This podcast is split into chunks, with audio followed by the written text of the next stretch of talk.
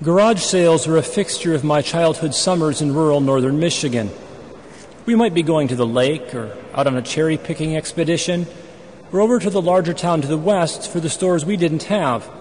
But the sight of a garage sale sign would almost always result in the car pulling off to the side of the road for an investigation into what was available for cheap. My dad was often looking for bicycles he could repair, refurbish, and then resell down by the road for a few extra bucks in his pocket. Where other people saw only a dirty and rusty old bike, he saw the quality that was hidden under the grime and could be restored. The goal was always a good deal. I cannot recall anyone ever paying more than the asking price or trying to haggle the price up. It was what garage sales were about. So it may come as something of a surprise to us to discover that God never acts this way. God never looks for deals, but always pays the true value. As Solomon says in Proverbs, a false balance is an abomination to the Lord, but a just weight is his delight. No thumb on the scale here, thank you very much. If God were to go garage sailing, he would be the only one saying things like, Sir, you have this chainsaw priced for $10, but I assure you it's worth every penny of 75. Let me pay you 75.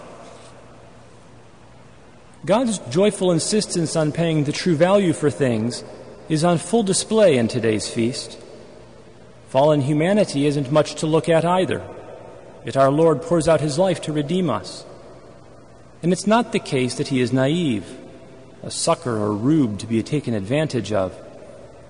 Similar to my dad's ability to appraise the value of an old bike, his is the clear eye of the Creator, who knows exactly what he made each of us to be, and therefore exactly what we are worth. On the cross, like balance true, he counts out that shocking price in drop after drop of his precious blood. Christ chose the prodigality of the cross so that our worth would never be in question. The devil would love to convince us of our worthlessness. But our Lord sets before our eyes his shameful death uh, to reassure us that however grave our offenses, he will always be willing to pay the price to heal us because he sees the saint he intends us to become, clothed with glory in his heaven forever. God has faith in us, and this is cause for hope. But the journey to our heavenly home is long and tiring. And we may find ourselves in the position of the Israelites in the first reading, our patience worn thin as we complain about what God has ordained for our sanctification food, brothers and family, political situation, or work, the aridity of our daily routine, or the wretched sameness of our struggles with deep rooted habitual sin.